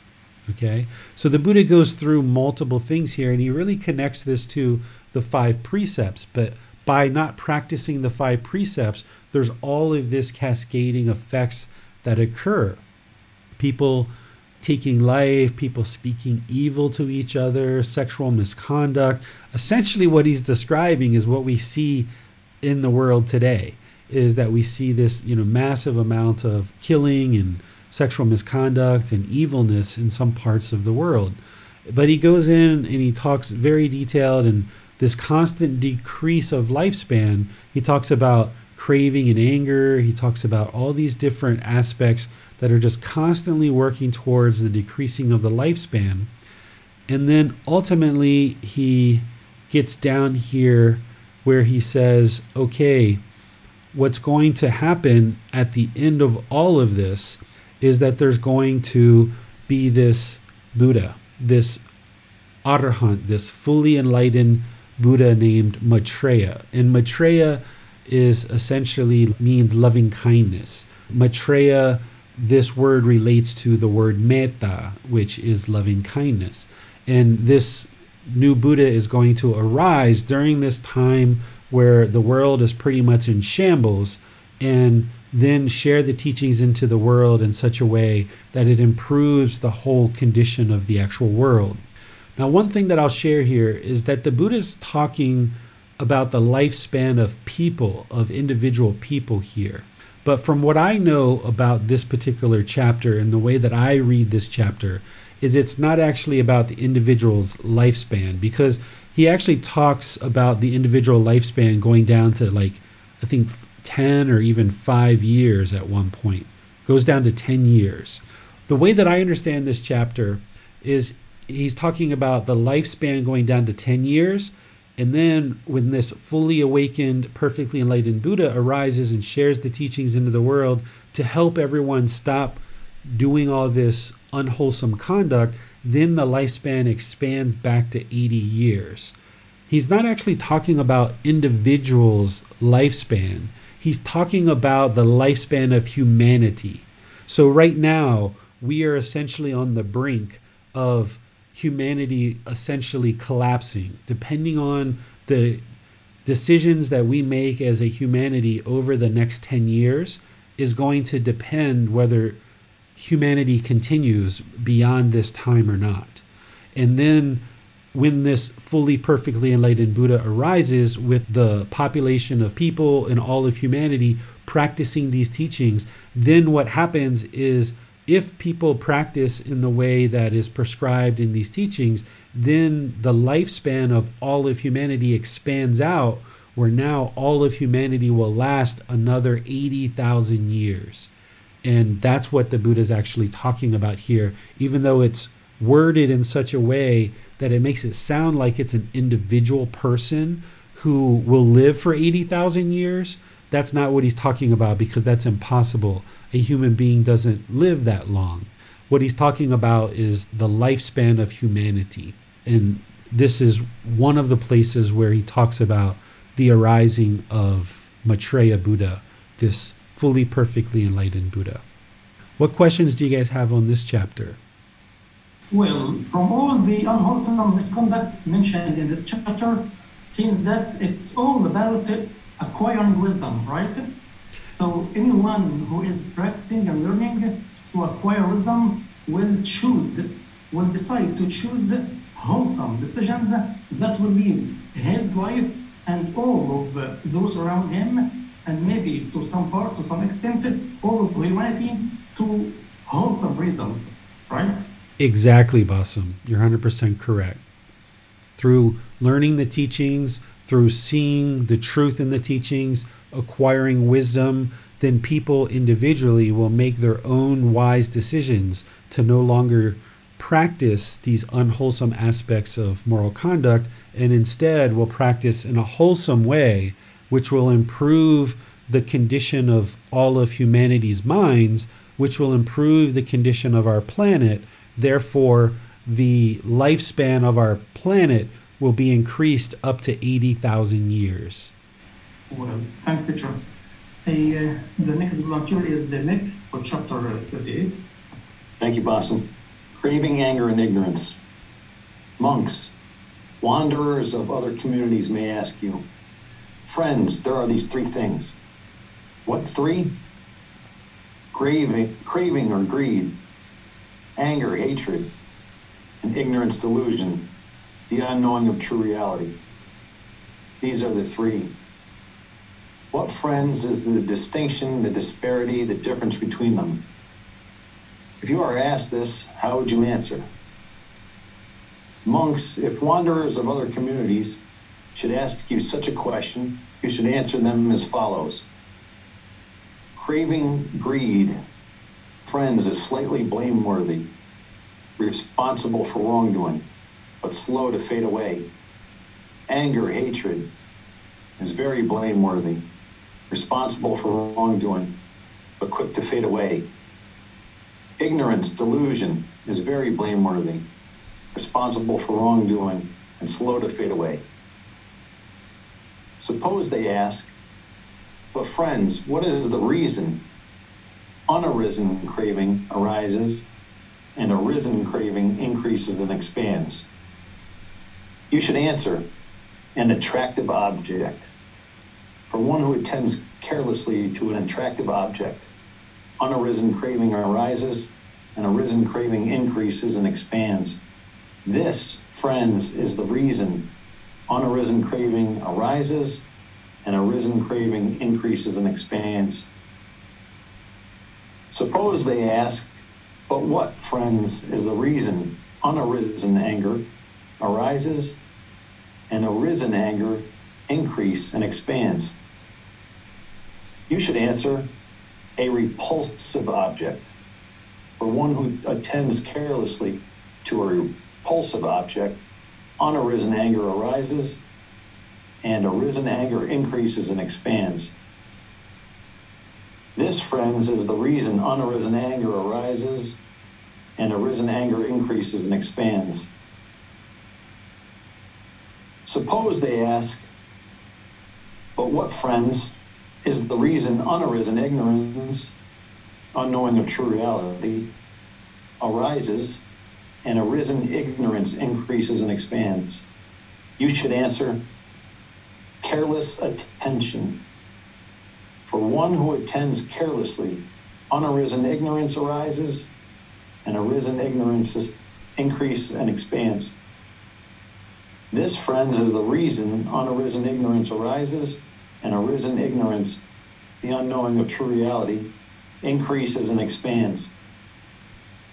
Suppose they ask, but what, friends, is the reason unarisen craving does not arise and arisen craving is abandoned? You should answer an unattractive object. For one who attends carefully to an unattractive object, unarisen craving does not arise, and arisen craving is abandoned. This, friends, is the reason unarisen craving does not arise, and arisen craving is abandoned. Suppose they ask, but what, friends, is the reason unarisen anger does not arise and arisen anger is abandoned? You should answer, the liberation of the mind by loving kindness. For one who attends carefully to the liberation of the mind by loving kindness unarisen anger does not arise, and arisen anger is abandoned.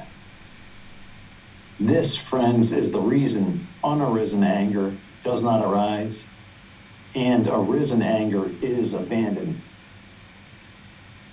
Suppose they ask, but what, friends, is the reason? Unarisen ignorance, the unknowing of true reality, does not arise, and arisen ignorance is abandoned. You should answer careful attention. For one who attends carefully, unarisen ignorance does not arise, and arisen ignorance is abandoned. This, friends, is the reason unarisen ignorance does not arise, and arisen ignorance, unknowing of true reality, is abandoned. Okay, thank you, Nick. So, in our group learning program in chapter 8, we cover craving, anger, and ignorance in the other ways that we refer to this. This is affectionately referred to as the three poisons, the three unwholesome roots, or the three fires. What you're doing as part of this path to enlightenment is you're working to eliminate craving, anger, and ignorance. This is at a high level what you're working to eliminate. On a detailed level, you're working to eliminate the 10 fetters, and all of the individual 10 fetters bubble up to craving, anger, and ignorance. But there's teachings at this higher level that help you to understand how to eliminate them kind of more broadly and more generally. But then there's teachings on a detailed level of the individual 10 fetters and how to eradicate each individual fetter. So here, the Buddha is explaining the three unwholesome roots craving, anger, and ignorance, and kind of what creates them to arise in the mind. And this is where he talks about the unarisen craving arises and increases because of an attractive object. I call this the object of our affection, right? So that shiny object around the corner, the unenlightened mind just thinks if I get that shiny object, everything will be wonderful. But you get that shiny object, that new pair of shoes, the mind experiences that temporary happiness for a while, and then it wants another pair of shoes, or it wants a new purse, or it wants a new jewelry, or what have you. There's always this longing for something. The mind's always yearning. It has this strong eagerness for the next thing. That's the attractive object. That's the craving that is allowed to arise and increase in the mind. That's what the unenlightened mind does. And then conversely, the way to eradicate that, I'm going to go back and forth here. The way to eradicate that what the Buddha is saying is the way to eliminate craving is to look at these things as unattractive objects. Now, in the group learning program, I share other aspects of the Buddhist teachings that are being applied to eradicate craving, desire, attachment from the mind. And here, this is just kind of a summarized version that the Buddha's giving, but the way that I teach it is it's breathing mindfulness meditation, the practice of generosity, those are generalized ways to eliminate craving, desire, attachment. But then there's also identifying individual cravings and working to eradicate those. We talk about those in chapters 12 and 13 in the group learning program. But here the Buddha is saying, you know, kind of carefully observe that these objects are unattractive. And the unattractiveness that you're looking to cultivate in the mind is that they're impermanent right? That previous chapter where he's like, they're so dissatisfying. They're so unreliable. They're so unstable. These conditioned objects, they're unsatisfying. That's what you do that when you see something that's attractive, you're like, oh, wow, a new book. I really would like to get that new book. If it's just a craving to have a book just because it's a book, then maybe helping to reflect on the impermanence of the book can help you to maybe see it as unattractive and not allowing those pleasant feelings to arise so you can cut it off and let it go. Or the same thing if you've got 50 pairs of shoes and you want one more pair of shoes. What is one more pair of shoes going to do? Look at it as this is just the mind having craving, desire, attachment. This 51st pair of shoes is impermanent. I've already got 50 pairs of shoes. Why do I need one more pair of shoes? So these are some of the things you can reflect on in order to eliminate craving, desire, attachment.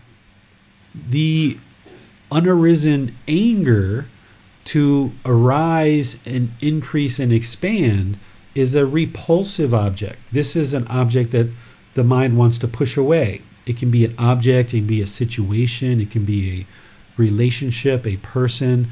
There's this disagreeable object. With craving, it's an agreeable object. It's a attractive object, one that the mind wants to pull towards it. With a anger, this anger, hatred, ill will, it's this repulsive or this disagreeable object that the mind wants to push away. That's what arises anger in the mind and allows it to increase and expand. The way that you remedy that or transform that is through loving kindness. And this is something that I teach as part of the group learning program as well. That in order to eradicate the anger from the mind, the way to get rid of hatred and ill will is that you practice loving kindness meditation and then you practice loving kindness in daily life through your moral conduct, through your speech and your actions, as well as your intentions too. You practice this loving kindness or this genuine interest in seeing all beings be well. And that's what transforms this anger and allows the mind to abandon it and gets rid of it. Then there's this ignorance or this unknowing of true reality that can increase and expand in the mind and the Buddha talks about it as careless attention. One way you can think of that is complacency, right? That's what's going to lead to this unknowing of true reality is that the mind's complacent, it's lackluster, it's lethargic, it's maybe lazy to kind of actively pursue and learn and gain this wisdom through learning the teachings, reflecting on them, and practicing them.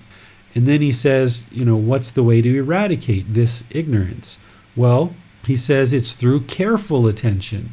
Careful attention. This is the determination, the dedication, the diligence to learn and practice the teachings, independently verifying the truth, acquiring wisdom. And when you acquire this wisdom through your careful attention, through your diligence, then you eradicate the ignorance. What is the mind ignorant of? It's ignorant of the natural laws of existence. For example, it's unknowing of true reality that craving, desire, attachment is what causes discontentedness. If the mind never takes the effort to carefully attend to the teachings, learn that it's craving, desire, attachment that's a, creating and causing discontentedness, then how could it ever eradicate discontentedness from the mind if it doesn't even know what the cause is? So the unenlightened mind is going around blaming other people for their anger, for example, thinking that it's somebody else that's causing them to be angry. That's why they just keep being angry over and over and over again because they don't understand what the root of the problem is. They don't understand the true cause of the problem is their own craving, desire, attachment. Therefore, this anger is just going to keep going on and on and on and on and on because the mind is unknowing of true reality. It's ignorant, it's unwise, it's lacking the wisdom to know that the mind is causing itself to be angry. So, with this dedication, determination, and diligence, this careful attention to eradicating ignorance, learning the teachings independently, seeing them as truth, gaining this wisdom, now the mind knows what the root cause of this discontentedness is. And when you know what the root cause is, then it's just a matter of applying the training in order to transform the mind from this discontentedness to this content mind. Because discontentedness is impermanent. The unenlightened mind is impermanent.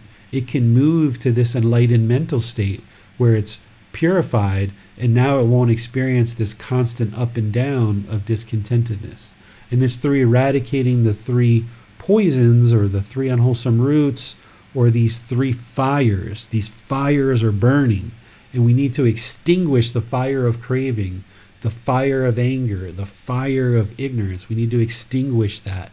And as you do, then you arise the wholesome qualities, which are generosity, loving kindness, and wisdom. That's the three wholesome roots. So we're uprooting the unwholesome roots of craving, anger, and ignorance, and we're transforming that with the three wholesome roots of generosity, loving kindness, and wisdom, which are the exact opposites of these three unwholesome roots. What questions do you guys have on this chapter? No question for this time, teacher. Okay, yeah, we cover that pretty thoroughly in the group learning program. So now we're at chapter 39. Yes, uh, the next volunteer is uh, Ali. Eight quality affect to share this message. Monk. A monk who is possessed of eight quality is fit to share this message. What are the eight? Here in monks, a monk is a listener, one who engage other to listen, one who assess or analyze, one who recollect, recall, remember, one who is known, know, know, knower, wise, one who is expounder, explain, one skill in recognizing accordant and non-accordant, one who is not a maker of arguments, who to some high assemble council come, waver not, nor in discourse fail, nor hide the teaching, nor speak in doubtfulness, and who, being questioned, is not agitated. A monk like this is fit to share this message. Okay, thank you, Ali. So essentially, what the Buddha is saying here is, you know, he's teaching all these people, and different people are becoming enlightened, but even when people are enlightened, they have different personalities and they have different qualities. They all have a peaceful, calm, serene, and content mind with joy, but they have certain personalities and certain things that they're good at in terms of other things. And the Buddha is saying these are the eight qualities for someone who's really fit to go out and share this message and share these teachings with other people. And he gives these eight qualities. One who's a listener, because a person who's going to share these teachings with students has to be a good listener. You have to listen to your students, understand their life, understand what they're involved in, understand the challenges that they face on a day to day basis. One who engages others to listen. A person needs to be able to share the discourses, but also speak in an inspiring way that kind of draws people in and creates interest in having them actually listen and understand the teachings. One who assesses and analyzes. Someone who doesn't just kind of accept what's there, but really looks at things and examines the teachings, assesses them and analyzes them, and really can then maybe put them into their own words in terms of sharing the teachings. One who recollects or recalls and remembers, right?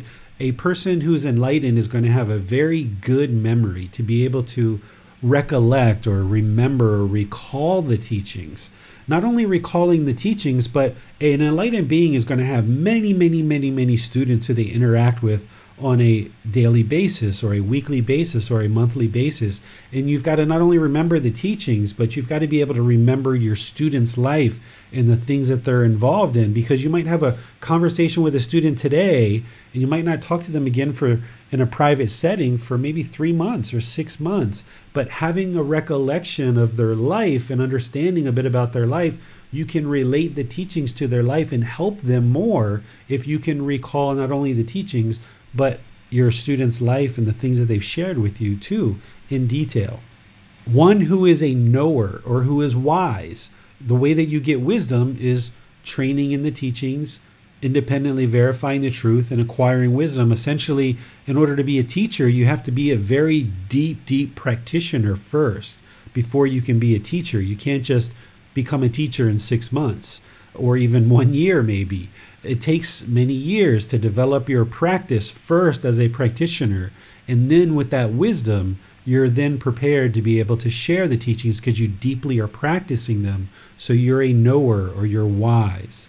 One who is an expounder, one who explains the teachings, not just the discourses, not just the actual words that the Buddha shared, but they can expand and explain beyond what the Buddha actually taught so that the students really deeply understand what the teachings are.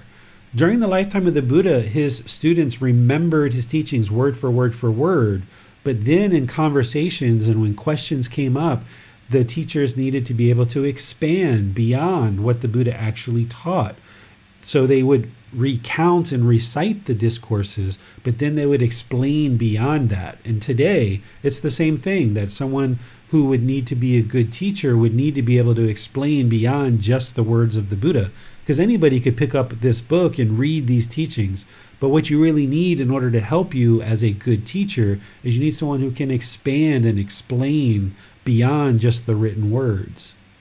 The seventh one is one skilled in recognizing accordance and non accordance. What this is, is that if a teacher deeply is practicing the teachings and has this wisdom, they should be able to see in their students when their students are practicing the teachings well and when they're not practicing the teachings well.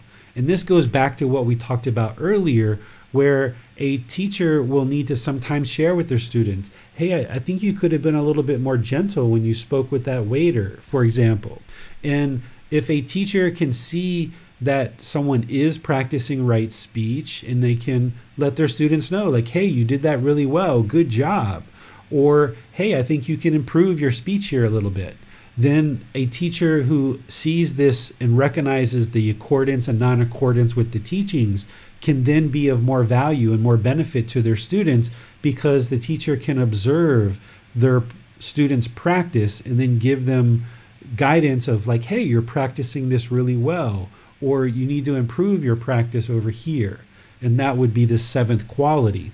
This eighth quality is one who's not a maker of arguments, right? So I told you how when the Buddha does his list, he tends to use the last one as like a real emphasis, right? So even if somebody was really good at all these other seven things, but they actually are arguing with people, how could they actually go out and represent the teachers if they're actually arguing with people? A person who's arguing with somebody isn't enlightened.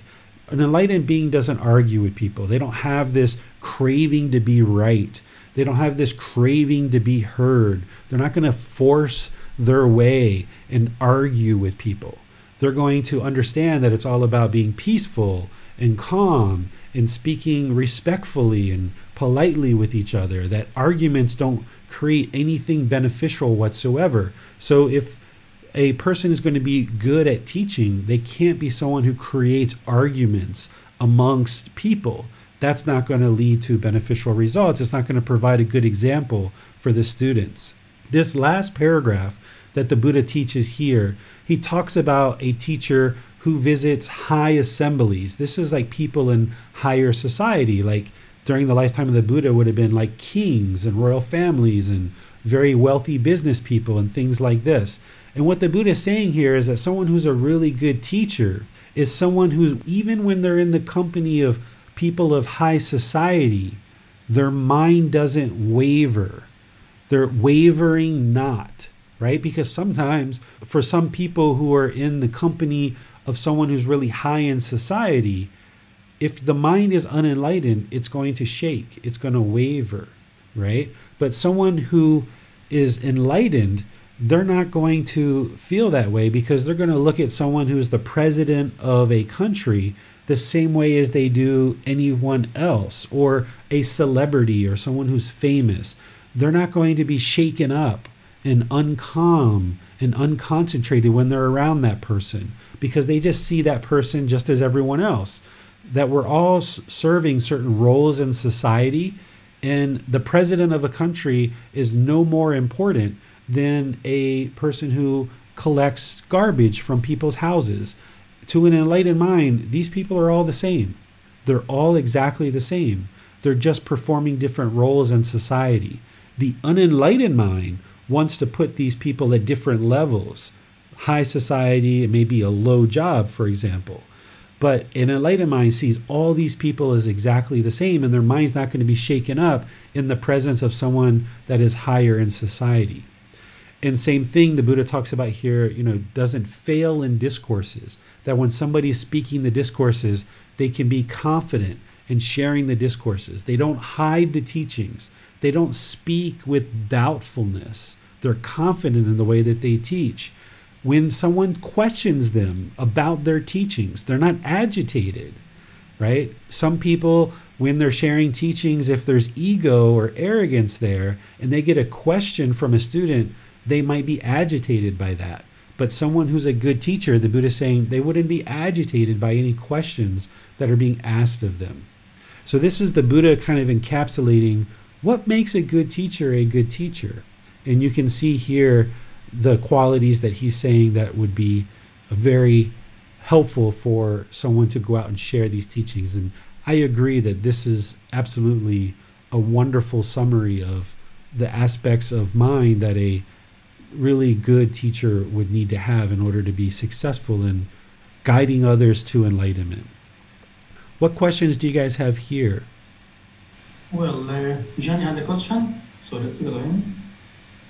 Thank you for uh, including this in the lesson today. I've not seen this list before, and um, I think it's fabulous. Um, the fact, I think, despite whether or not someone actually wants to aspires to be a teacher, that the list alone lists qualities that are fantastic as aspirational skills to achieve in the practice of Buddhism.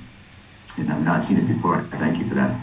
Yes, you're welcome, Johnny. I agree. This, you know, this Buddha was surely a Buddha. He was fully awake, perfectly enlightened one. This is 2,500 years ago. He's sharing this level of wisdom and content. You know, they didn't even have public school systems back then.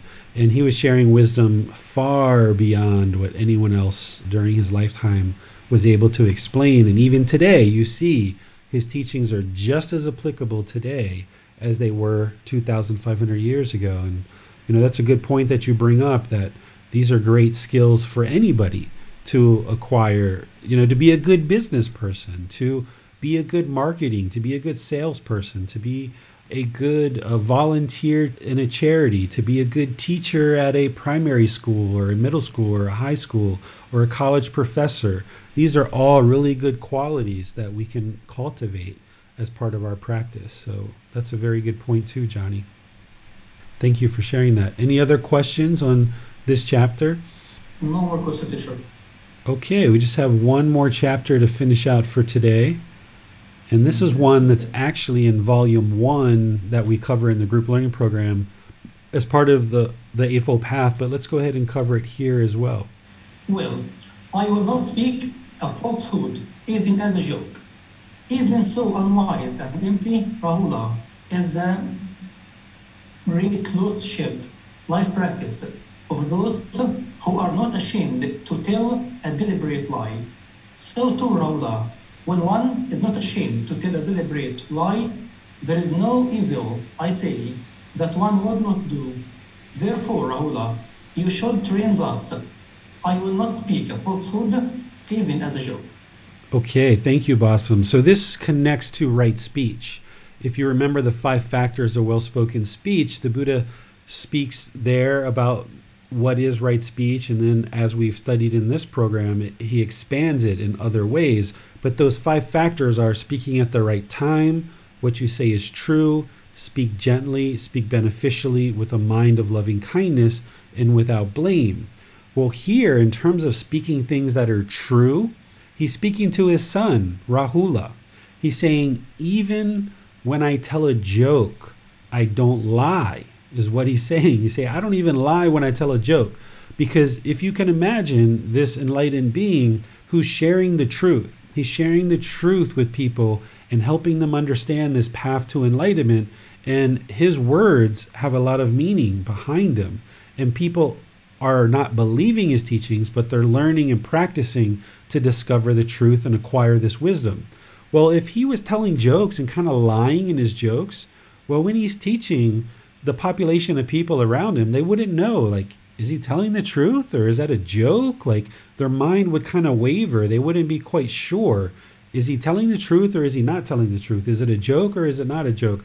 But by not telling a lie, even as a joke, then more and more people in your family, in your community, in your professional life get used to every single time you open your mouth, you tell the truth.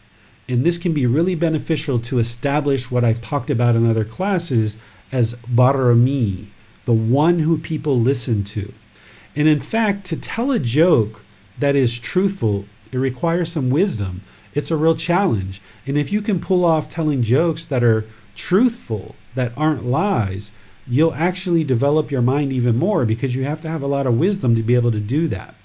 And further, what the Buddha shares in here, I think, which is really enlightening and helping you with choosing life partners, with guiding your children, with choosing friends, with choosing coworkers. If you're a boss and you're hiring employees, this one sentence where he says, So too, Rahula, when one is not ashamed to tell a deliberate lie, there is no evil, I say, that one would not do. Right? So if you're around people who are telling lies, the Buddha is saying there's no evil that they wouldn't do. If they're willing to tell a deliberate lie, then they're willing to do a whole lot of other evil things too. So, therefore, knowing that telling lies is going to be harmful to their life, and if you associate with people that are telling lies, your choice to be associated with an employee and hiring an employee in your company that tells lies, that's going to destroy your company. Or if you have a life partner and you choose to have a life partner and that person is telling lies, or if your children go out in the world and tell lies, people aren't going to be able to trust them. And it's going to be very hard for them to make wise decisions and lead a good life. So when you choose for people to be around you, you should look for people that are always telling the truth. And if you're in a teaching role with children or things like this, then you should make sure that they're always telling the truth and for your own practice to get to this enlightened mental state, you should always, always, always tell the truth. And this makes the mind be at ease because by the time you get to enlightenment, the mind is practicing these teachings effortlessly. The mind is at ease, it's very peaceful. One of the reasons why it's peaceful is because you're always telling the truth. You don't have to worry, you don't have to wreck your mind trying to figure out what did I say to Bassam and what did I say to Nick? I said something different. I lied to Bassam. I told the truth to Nick. So let me make sure I tell the right lie to Bassam again. This can really weigh on the mind. It's a huge burden to do this in the mind. Whereas if you're always telling the truth and you're just always speaking the truth to everybody, even as a joke, then you never have to worry. You never have to worry whatsoever about what you said to one person or another because you just always speak the truth. So be sure that as you're developing your practice of right speech, even when you tell jokes, make sure that they're the truth. You'll develop this barami, the one who people listen to, and it will put your mind at ease that you will always be able to be at ease and the mind will be peaceful because you never have to contemplate and worry of whether you're telling lies or not and who to speak what to who and to when and all these things and who might be listening to my conversation and so forth and so on. What questions do you guys have on this chapter? Not seeing any question for this one picture. Okay, so that's the last chapter for today, chapter 40. In our next class, we're going to be going forward in this book to chapters 41 through chapters 50. So if you're joining our class for the first time, download the book, print it out, or get a printed copy from Amazon. Read chapters 41 through 50, and those are the ones we're going to discuss next week. And you can bring questions to class. If you've been in this program for a while, then you probably already have a version of this book, and you can just focus on the reading of those 10 chapters and just drip the knowledge into the mind. And remember, as you're reading, you're not believing what the Buddha is teaching. You're not believing what I'm teaching. Instead, you're learning, you're reflecting, and you're practicing to see the truth more and more for yourself, and then incorporating these teachings into your life and applying them in ways that are beneficial for your life practice, moving the mind closer and closer to this enlightened mental state. So, thank you all for joining. I appreciate all your hard work and effort, your diligence, your determination to continually learn and practice. Remember to continue to read, but also remember your meditation practice and attending to that and being sure that you're really diligent and practicing your meditation every day. So we'll see you either on Sunday, which is tomorrow, where we're going to be in chapter one in the group learning program, the universal teachings, which is love, no harm, and good morals or Wednesday, where we're going to be studying loving kindness meditation. That's going to be the first class of a four part series. We're going to be studying loving kindness meditation. Or perhaps next Saturday, where we'll be in chapters 41 through 50. And maybe I'll see you all three of those days. So in the meantime, have a lovely rest of your day. We'll see you next time. Sawadee Thank you for listening to this podcast. To provide support for this podcast, visit patreon.com forward slash support Buddha. To access more teachings, visit buddhadailywisdom.com. There, you will discover a full range of courses, retreats, and online resources to assist you on the path to enlightenment. Remember to establish a daily, consistent meditation practice, along with learning and practicing these teachings. A well developed meditation practice is the foundation in which to train the mind to attain enlightenment.